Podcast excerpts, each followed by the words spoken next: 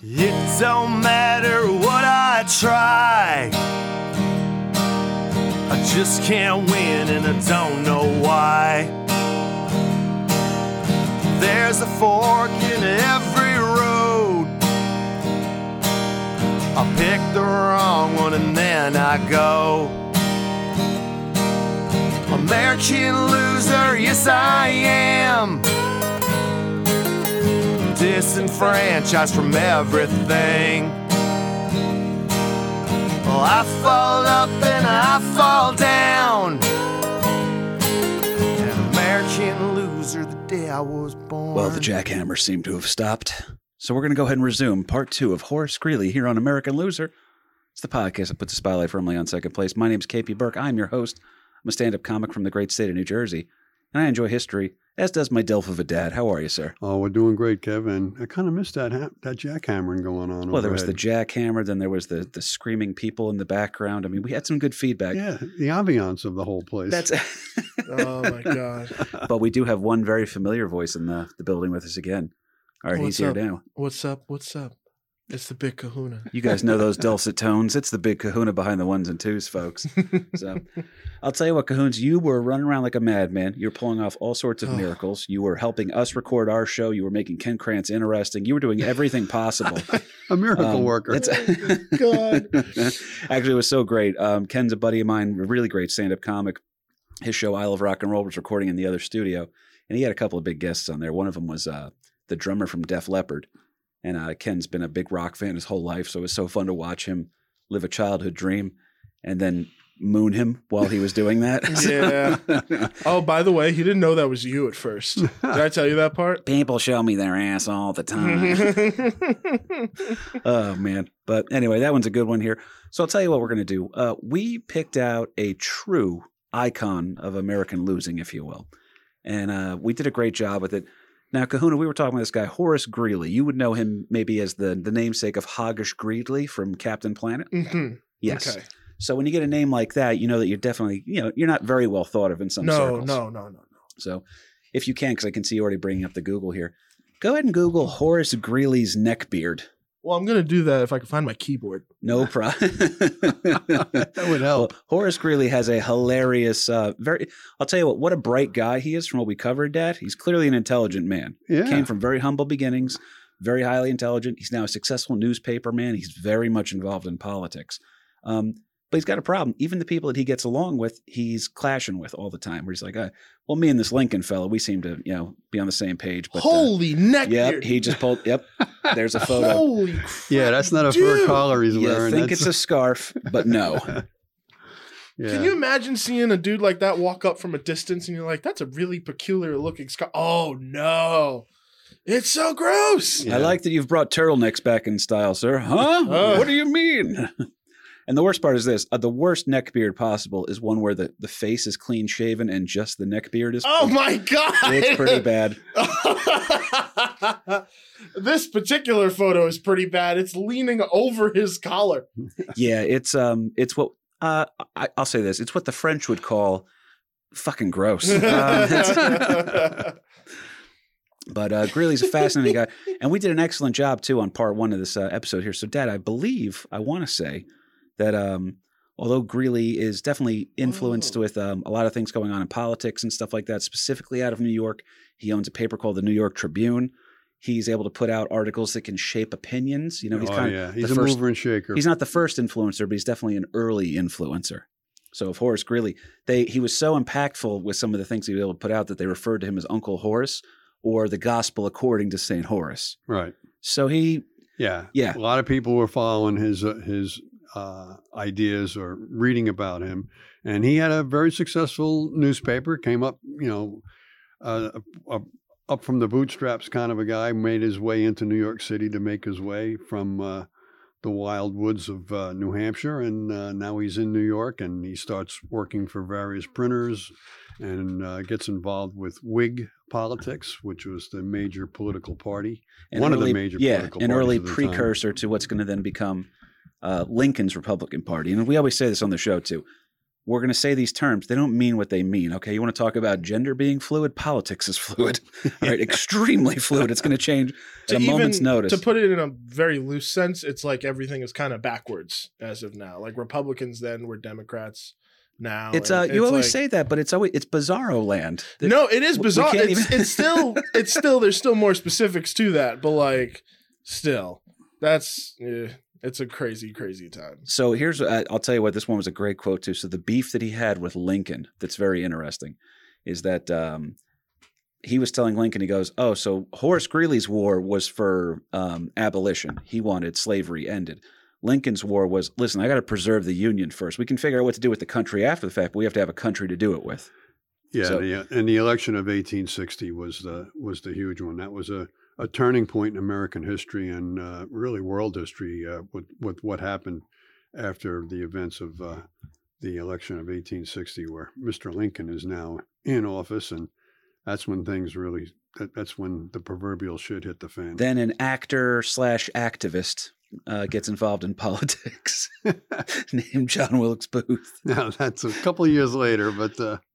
Well, because I believe that's where we left off, is that unfortunately we are going to, as we said, loserception. There's plenty on this story. You get Andrew Johnson for the loserception here. Horace will initially support Johnson, but after seeing how lenient Johnson is being on the South, after, you know, you're trying to build bridges here. You want to heal the nation if you can, right? But he also goes, come on, these guys were fucking traitors, man. What are we giving them the slap on the wrist for? Yeah.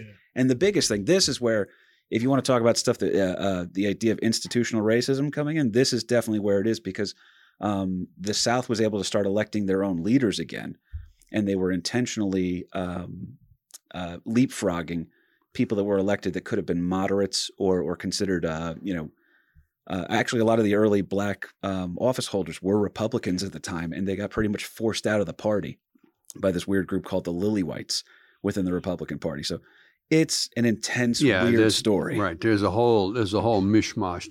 There wasn't, you really couldn't put a pinpoint on anything as far as titles, whether you're a Whig, a Democrat, a Southern Democrat, a Northern Democrat, a Republican, a radical Republican. And the term Dixiecrat hasn't even come out yet. They didn't want to label their relationships either. Holy shit. The Dixiecrats. And even I'm a Republican with benefits. And Horace Greeley, I mean, even he was oscillating a little bit. At first, Greeley favored avoiding war, the Civil War, by allowing the Southern states to secede. You want to secede? Go, get the frig out. Like your mom used to tell me, if you find a better deal, Kevin, go. There you go. You get something better, go for it. We're not going to hold you back. And then later on, once the shooting started, then Greeley and his paper, the Tribune, is now raising the battle cry on to Richmond, which was a famous battle cry for the North, right at the beginning, that on to Richmond, we're going to capture Richmond and end this whole thing. And then later in the war, now Greeley is back to being a proponent for a negotiated settlement, that like maybe we can just negotiate a peace. There's enough killing going on. You got to remember, this guy's a pacifist as well. I mean, he's all kinds of isms, but every ism under the sun. They said that was a great quote about him. I think. And a game changer, again, was when now the Civil War is just about over. Lee has already surrendered at Appomattox. That wasn't the end of the Civil War, but things were clearly not going well. Huh? Battle of Palmito Ranch. That's a good trivia question for you people at home.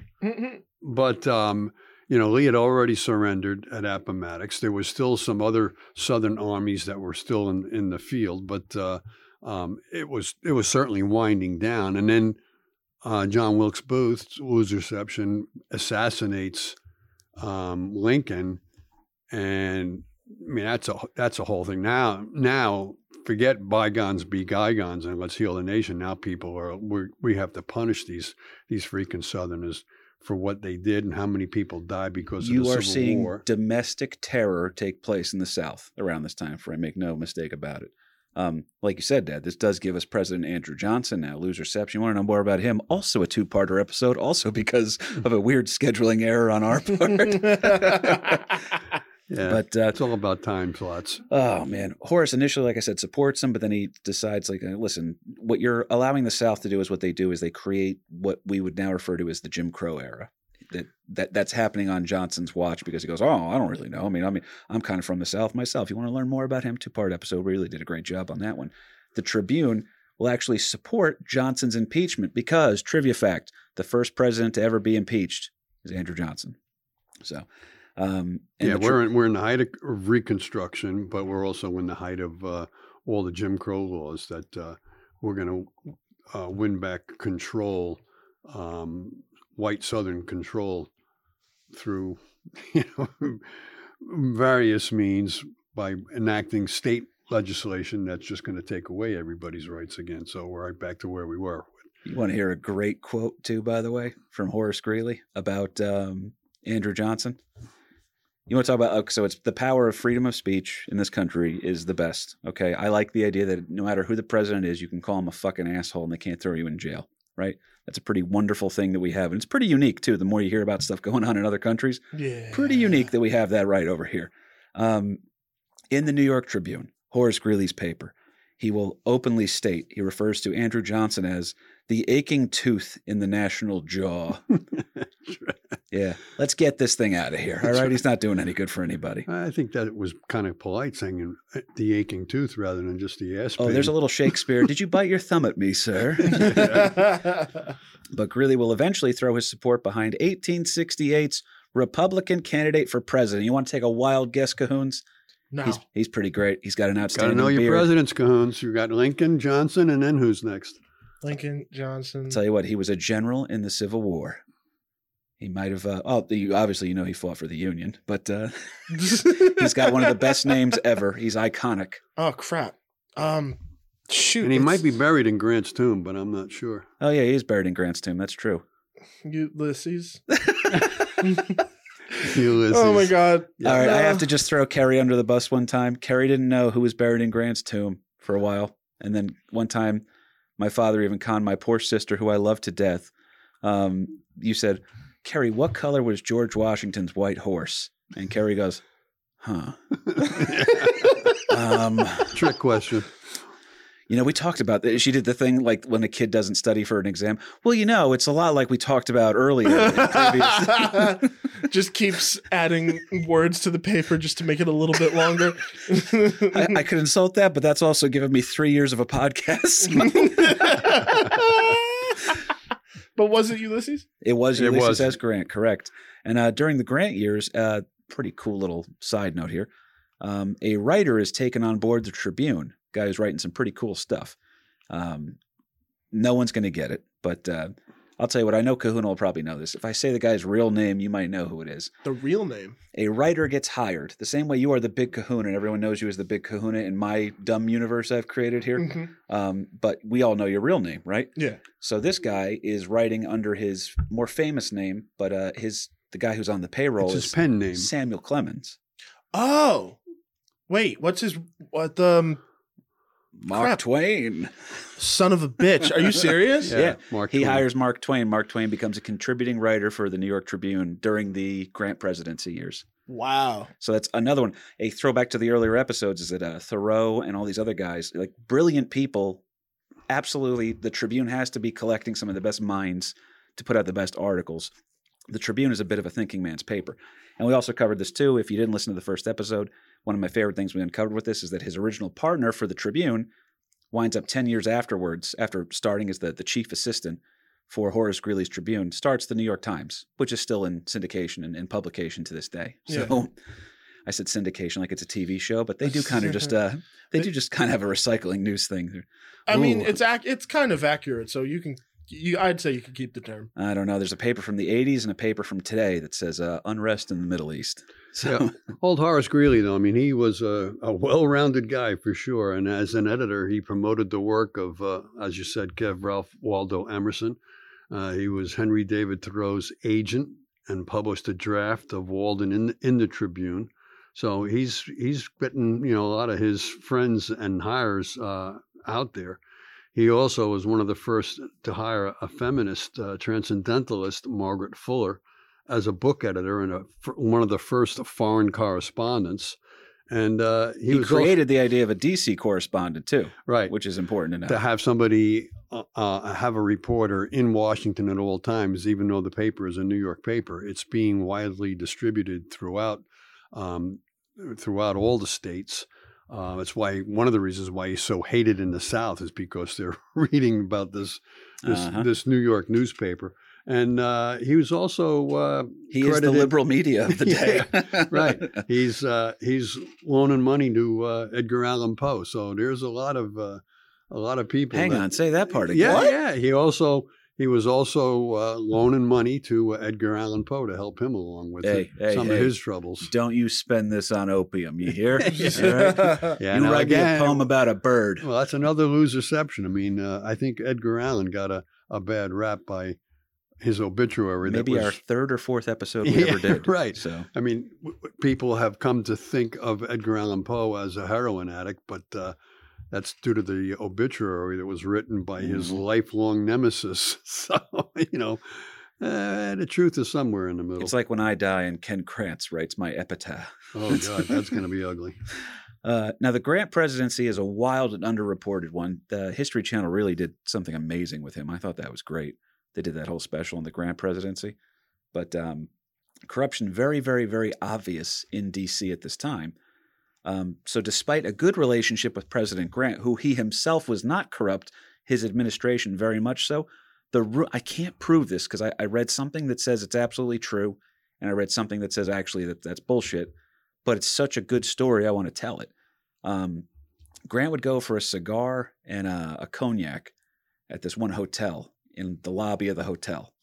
And people who wanted to get some FaceTime with the president after hours said, well, I know he goes for a cigar and a cognac over here at this one lobby, so I'm going to go hang out in the lobby and hope to bump into the president. And then maybe I'll get a word in with him, and maybe he can help me out with my special interest group. And that's where the term lobbyist comes from.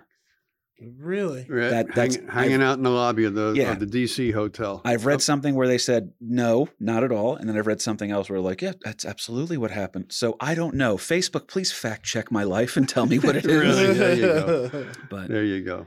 Greeley is going to start to realize that he's hearing rumblings that he might be getting named to a higher political office himself. Now, keep in mind, he did work as I believe it was a congressman early on in life. Did not get much done in office, but definitely realized that he could shape politics more than policy. So again, he's starting to think, well, maybe I'm getting back into office now. Maybe I've done enough here. Maybe I've learned enough. I'm smarter the second go around.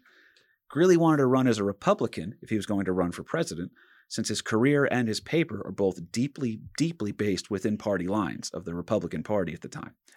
But there's this new party coming out called the Liberal Republicans. Like we were saying earlier, Kahuna, you know how everything's going to divide by zero? Yeah. That's why you can't – because I always try to find a base. It's like an inception when you spin the top and you want to make sure if the top is still going or whatever. And you're like, okay, cool. So it's still a dream. But if it falls, I know it's reality. You don't have that with the way American politics works. Yeah. Every 30 years, inside out is opposite and upside down. Upside down.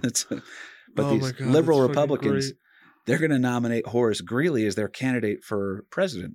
And at that summer's Democratic National Convention, the Democrats at the time are going to face a very weird choice. Do we nominate Horace Greeley, the guy we've hated for like the last 30 years, who's been the biggest dick? His paper just destroys us all the time. Nobody likes this guy, but he's popular and he could potentially win. Or do we run somebody else and face defeat again? Because at this point, Grant's in power, and it's very clear that the direction of the nation is changing. But they have no choice. They nominate Horace Greeley, and old Horace, he'll actually resign from the Tribune for his campaign, and he runs on a few solid policies. This is you want to talk about again Horace. Yeah, these are the planks of his political platform, right? And relatively consistent throughout his life here, although that's what comes under fire, much scrutiny here. He wants equal rights for African Americans, right? He also wants to end the military occupation of the South by federal troops. Again, we're in the middle of Reconstruction here. To me, the most important time in American history. Yeah. And then finally, he also has land reform. So remember, he's got this old idea because Horace Greeley, if you didn't hear the first episode, he is kind of attributed to the quote of "Go West, young man." That's how you can go do these things. You want to get out there? You're a very poor person living on a tenement or something like that in New York City.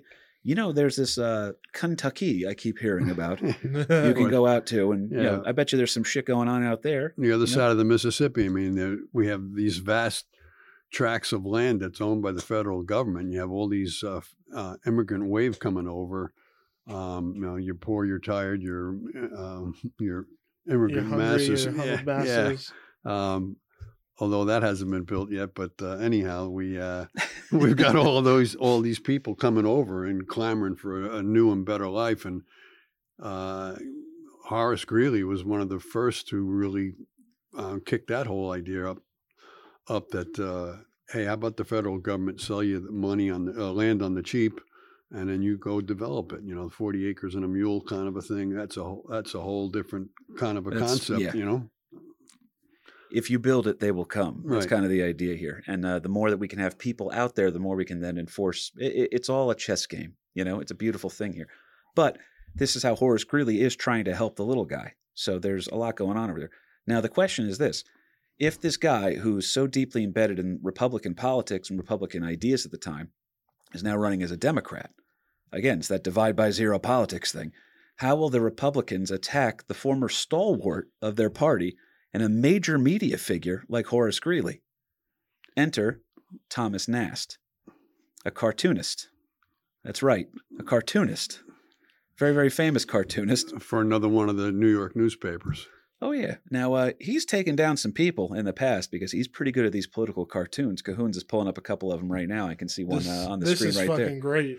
Oh, yeah. So it's a picture of a very unflattering picture of old neckbeard Horace. He looks like a hunchback, a little bit of a Quasimodo thing going on there. A little bit. And it's him making edits to My Own Words and Deeds because they're trying to say like, oh, we can't trust Horace Greeley. He's just going to make up. He's going to change his opinions on this. He's a flip-flopper, And it's pretty funny because Thomas Nast is also the guy who most infamously made a cartoon called Who Stole the People's Money? Kahuna, just for your own edification, my brother. Who stole the people's money? Who stole the people's money? If you could bring that one up here real quick, and I'll move on to the next point. But again, he's able to show Horace in this really controversial light. And Kahuna's bringing it up now. And here we are. Who Stole the People's Money is a picture of it's all these people in a circle. And they're all pointing to the person next to them. And it says, who stole the people's money? Oh, well, that guy did. I didn't do anything bad. 'Twas him is the quote at the bottom over here. And my favorite part is, Kahuna, you see the guy, the big, big fat guy with the big beard? Yeah. Want to guess who that is? Holy crap. Boss Tweed, Tammany Hall. Tammany Hall. That, no fucking way. So that epic three-parter we did is where we really got to appreciate Thomas Nast and his ability to take down or help to at least put a stranglehold on the Tammany Hall political machine at the time. So it's pretty great here. And now that same Thomas Nast, he's coming after Horace Greeley. And unfortunately, it's working out because a couple of the other ones that he comes up with is they paint him as a flip-flopper. They'll also show him siding with the KKK. Which is crazy because a guy is running on the politics of equal rights for African Americans. They're like, oh, but he's a sympathizer with the KKK because he wanted to pull the troops out of the South, the federal troops that were kind of doing a martial law thing down there. Like, well, if you pull them out, it's just going to be the KKK taking over down there. The federal troops were the only defense mechanism that they had against the vigilante justice. And that's what was killing injustice. Grant. They didn't think Grant was going to be able to pull off a re-election because he was getting so unpopular by having the troops respond to these threats from this emerging thing called the KKK down there. So Horace is a wild, wild dude here, but he's definitely not the guy that they're painting him to be by these Thomas Nast cartoons.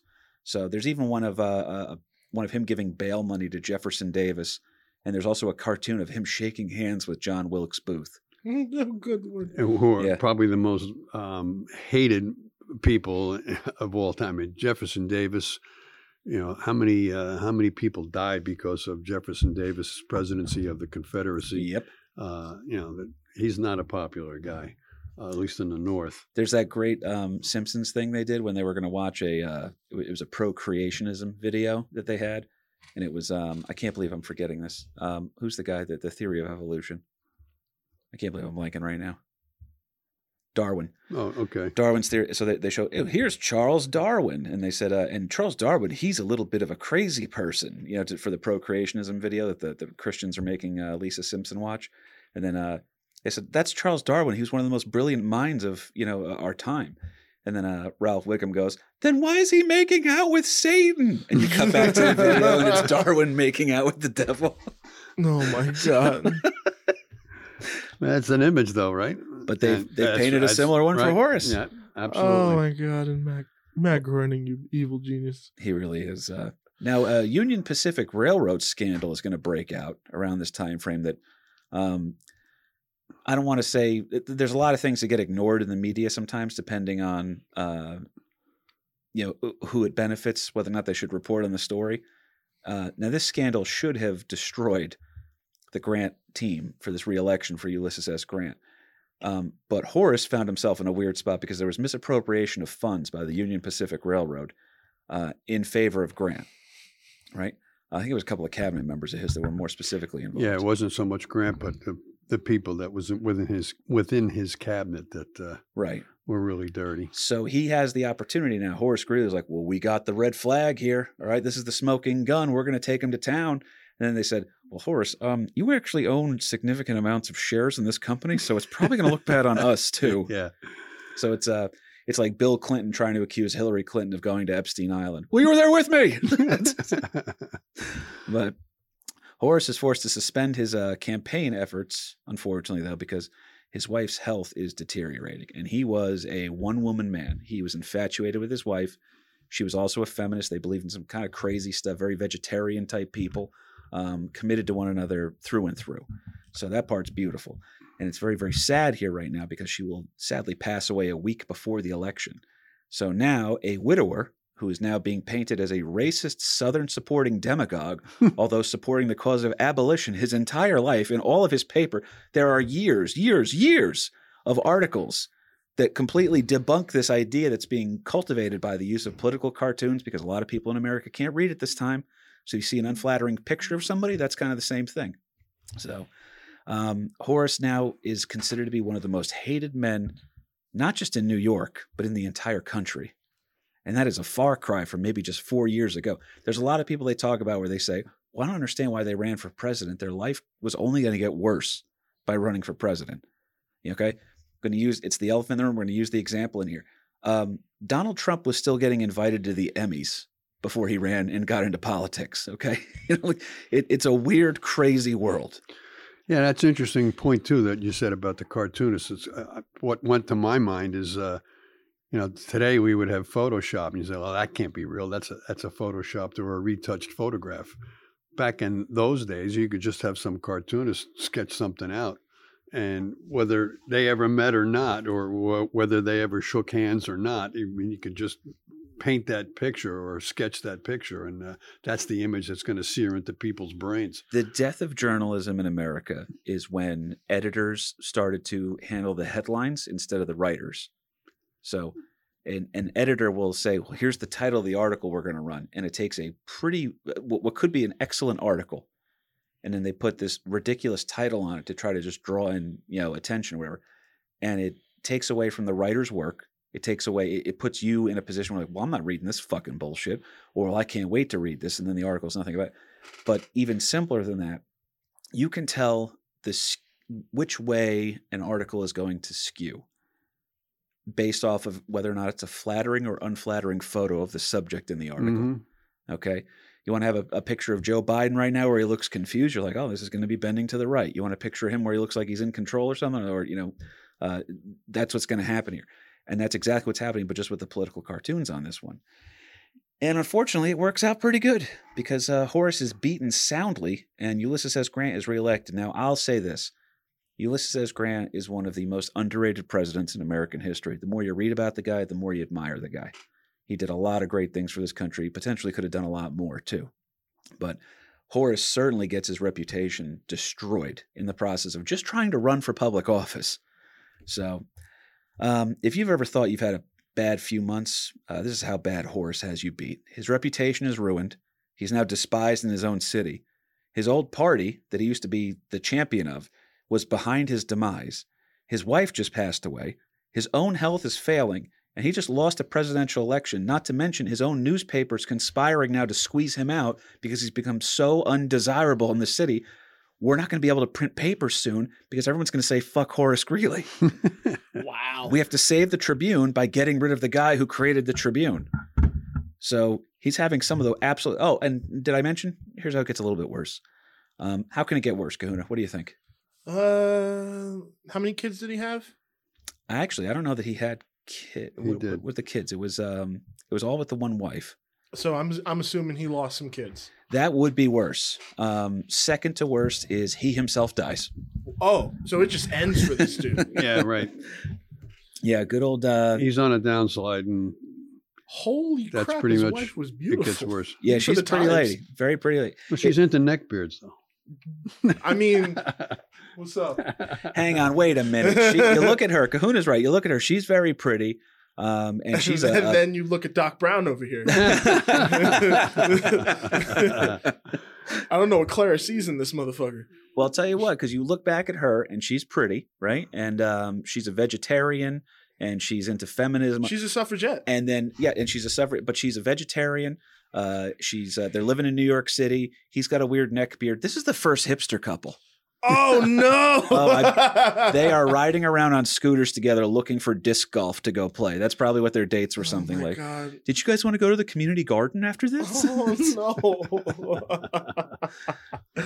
Oh, my God. She also believed, just a side note, she believed her son, Arthur Greenlee, known as Picky, was a spirit medium. Oh, that's a big part of the spiritualism of the time, too. Yeah, spiritualism is huge at this time frame. I mean, we're not too far from Houdini showing up and just sitting there and having to hold up a magnifying glass and be like, you're full of the shit, as you say. My mother, she never speak with the English. You are bullshit. If you want to learn more about that episode, go check out Houdini. That's one of our best. I believe that's on YouTube as well. Wait a minute. What do you got? The Fox sisters, you know about them. Yeah. That's the ones. Whoa, hold up. Mary Greenlee hired Kate Fox, one of the sisters, to basically babysit. No shit. And she wrote in her own letters, she too strongly disliked Miss Greenlee intensely. No shit.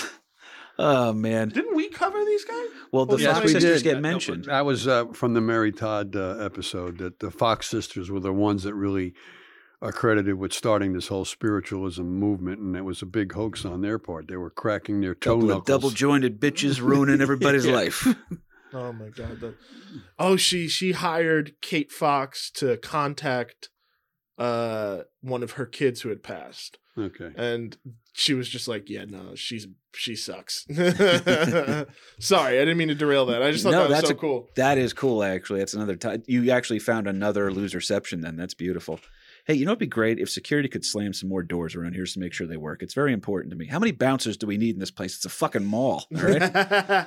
Everything's closed by 3 o'clock. We're the only people in here. Anyway, it's the Bell Works, a shared universe podcast studio where Mike and Ming take great care of us. Nice segue. November 29th, 1849 is when our poor bastard Horace Greeley dies. He's already lost his wife. It's very depressing. The election is now over and stuff too. His request for a small funeral, that is his only request.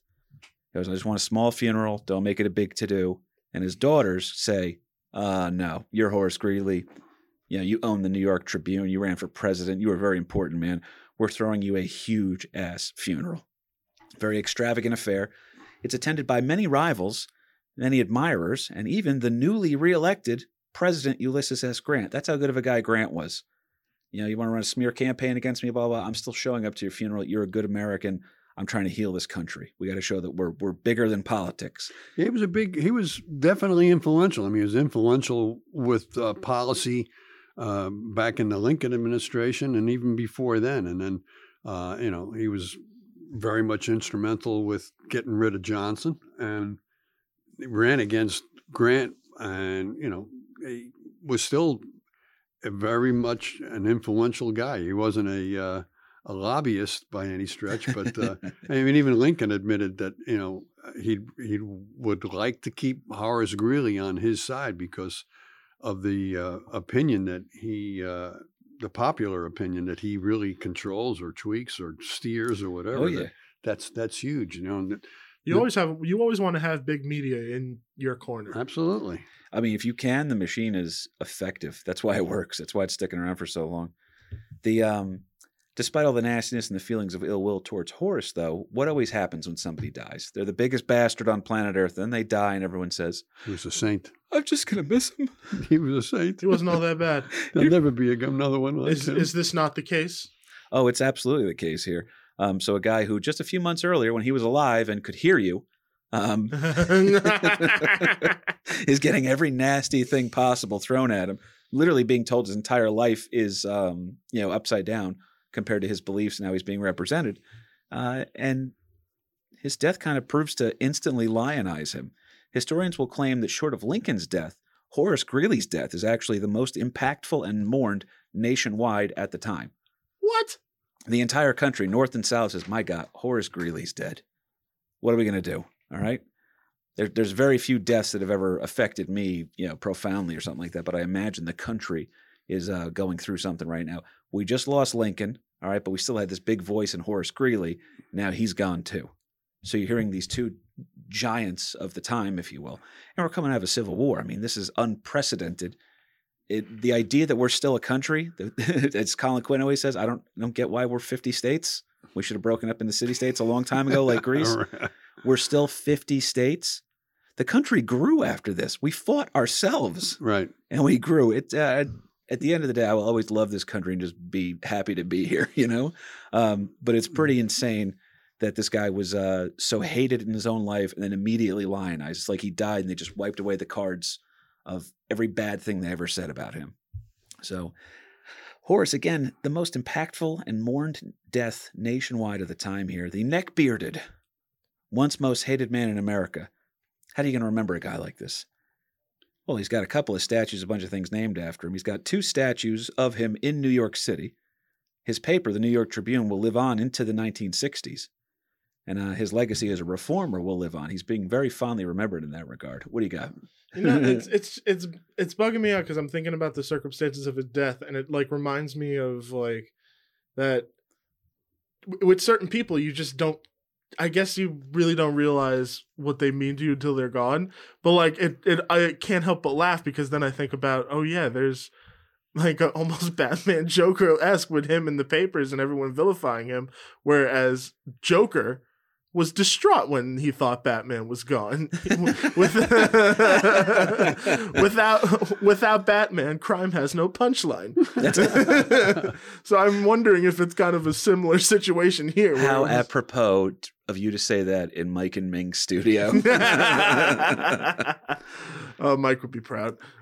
He would, man. It's I'll say this too. His legacy, like we said, as a reformer does live on. He's being more fondly remembered now.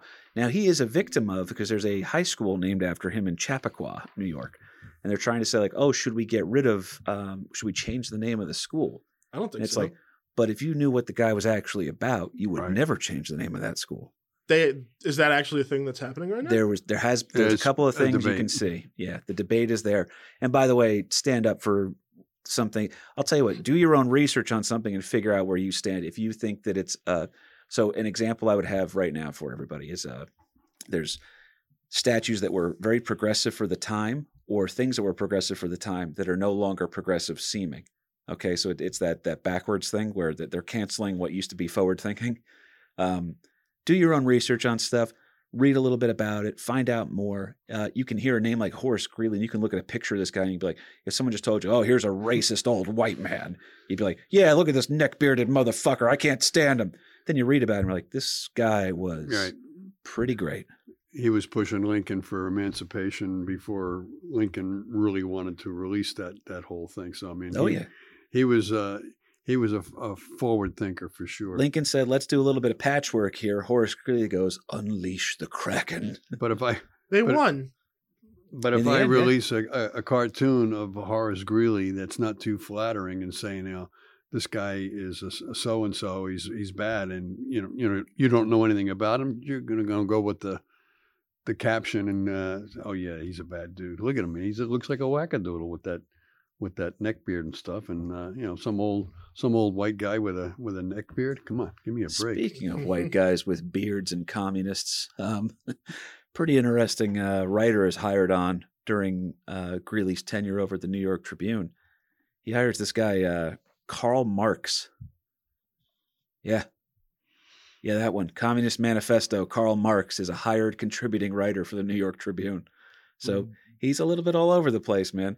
Yeah, he was definitely was not shy about putting out people's writings, even if it wasn't accepted to the vast mass media population kind of a thing. He was also about, there was a guy. The paper was a paper of ideas. Yeah, there was while he was involved with the Tribune, he published Charles Dickens under a pen name before he was known in the U.S. And later, two of Dickens' novels were serialized in the Tribune. So that's where a lot of the U.S. really came to know Charles Dickens. Hang on. Are you about to tell me that Horace Greeley invented Christmas in America? Are we that close? Well, yeah. I mean, all those cartoons and stuff, again, that was the whole image of Santa Claus was really came out of the... Come in and know me better, man. Yeah, and we already talked about Sam Clemens was one of his staff writers. Wow. And actually, it was Horace Greeley who sent them off to Europe. And as a result, Mark Twain was really his first book. Mark Twain's first book was Innocents Abroad, and that was because of some of the opportunities that he had because of Horace Greeley sending him as a foreign correspondent. So, tie into last week's episode too, McDowell, the grave-digging doctor we just covered, definitely the inspiration for one of the characters in Tom Sawyer by the immortal Mark Twain. Right. All these guys are living in the same time frame, and then, like, the intermixing is not that. It's Game of Thrones. Yeah. American history is Game of Thrones. Like, oh, this is a point of view character, Teddy Roosevelt. He's very important. Yeah. Now, there's a biographer by the last name of Van Dusen, who's a biographer of Horace Greeley, offers up a great, great quote about our boy Neckbeard Horace. More significant still was the service that Greeley performed as a result of his faith in his country and his countrymen, his belief in infinite American progress. For all his faults and shortcomings, Greeley symbolized an America that, though often short-sighted and misled, was never suffocated by the wealth pouring from its farms and furnaces. For through his faith in the American future, a faith expressed in his ceaseless efforts to make the real promise of America, he inspired others with hope and confidence, making them feel that their dreams also had the substance of reality. Reality. That's my mistake. It's all good. It is his faith and theirs that has given him his place in American history. In that faith, he still marches among us, scolding and benevolent, exhorting us to confidence and to victory in the great struggles of our own day. Yeah, this guy was a real piece of shit. How do you go from a farmhouse to a penthouse to a hero to a villain to a martyr to gone too soon? From an abolitionist to a racist, it's Horace Greeley. Anything else you want to say about his life on the way out, Guy? No, I think that's pretty much covered. I mean, for me personally, this episode, doing the research, it was an eye-opener for me because Horace Greeley, I only knew that there was a Horace Greeley High School somewhere over in New York, and I'm thinking, well, he must have been an educator. Well, he was an educator of sorts, but yeah, far beyond your typical book-learning edumacation. He was pretty the Renaissance man, if you will, with all his forward-thinking isms. Pretty cool guy on that one. But I'll say this real quickly. I want to say thank you so much to you, the listeners. Also, big shout out to our good folks over at The Founding Losers. Your end of the month Patreon exclusive episode will be coming out next week. Very excited about that. I hope you guys have a good Thanksgiving. Very important to me that you do that. Mike and Ming, thank you for taking a great care of us over at a Shared Universe podcast studio here at the Bell Works in Homedale, New Jersey. I got a couple of things coming up. I want to say this. I'll end on this one just to give you guys something to laugh at here. The American loser this week is really me because let's say I played a comedy club this weekend, Dad. Mm-hmm. Let's say the late show Friday, there was a woman that wouldn't stop talking during the show. Mm-hmm. Crowd control, Kev. Let's say I told her to shut the fuck up, okay? Because she was ruining the show. And let's say she kept ruining the show after I corrected her a few times, and then she kept digging in deeper and deeper. And by the way, I'm very sorry, but it is always a woman. It just is. All right, any comic will tell you that. And the headliner I'm working with happens to be a female in this hypothetical that I'm talking about. And let's say that I finally realize that the woman's very drunk, and I say, ma'am, I can hear that you're drunk. All I can hope for is that you're driving home tonight and that tomorrow I get to read in the paper about the fiery car wreck you died in. Good Lord, bro. And let's say the crowd was loving it, and then the woman gets up and walks out of the show, and they say, that's so-and-so's wife. And who is so-and-so, Kahuna? The owner of the club. Oops. I told the owner of a club, hypothetically, that I hope she dies in a car accident. And I feel terrible about it. And I'll say this, the rest of the weekend was great. The hotel that we hypothetically stayed in was wonderful. The hypothetical envelope was full of all the hypothetical money they hypothetically promised me. And I had a good time, and I will hope to be back. But I did tell a club owner's wife that I hope she dies. And it was very unsettling to see in the green room all the photos of her all over the wall with the different celebrities that had come through. And I sat there and I said, I don't think she's going to take a picture with me after this weekend. Yeah. You don't have to hang around after the show for her photo op. It's the truth. I will be at the Dojo of Comedy Wednesday night before Thanksgiving. Me and my buddy, actually, I think it's an amalgamation show, but it's a couple of good people over there, man. Just support the Dojo in general in Morris Plains, New Jersey. It's a good spot over there. I will be in Austin, Texas in January. Me and my boy, Mike Cannon, we're going to raid the Capitol, folks, all right, of Texas, which is in Austin, I know, but... Anyway, we're going to have a good time over there. That's at the Creek in the Cave. Very excited about that one. And then I will be down in Side Splitters in Tampa, President's Day weekend in February. Please come out to those shows if you can. Scream out American Loser if you want. I'll bring some merch down with me. We'll take pictures. I'll show you my dick. Whatever you guys want. Okay, I'll do anything.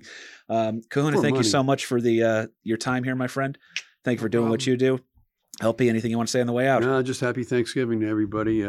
Take time to hug a family member and forgive and forget or whatever, and just have enjoyed the bird. Hey, your uncle's a racist conspiracy theorist, but man, does he know how to make good turkey. There you go. There you go. Guys, follow the show if you can at American Loser Podcast. I'm at KP Burke Sucks over on Instagram, KP Burke on Facebook, and that was Horace Greeley, American Loser.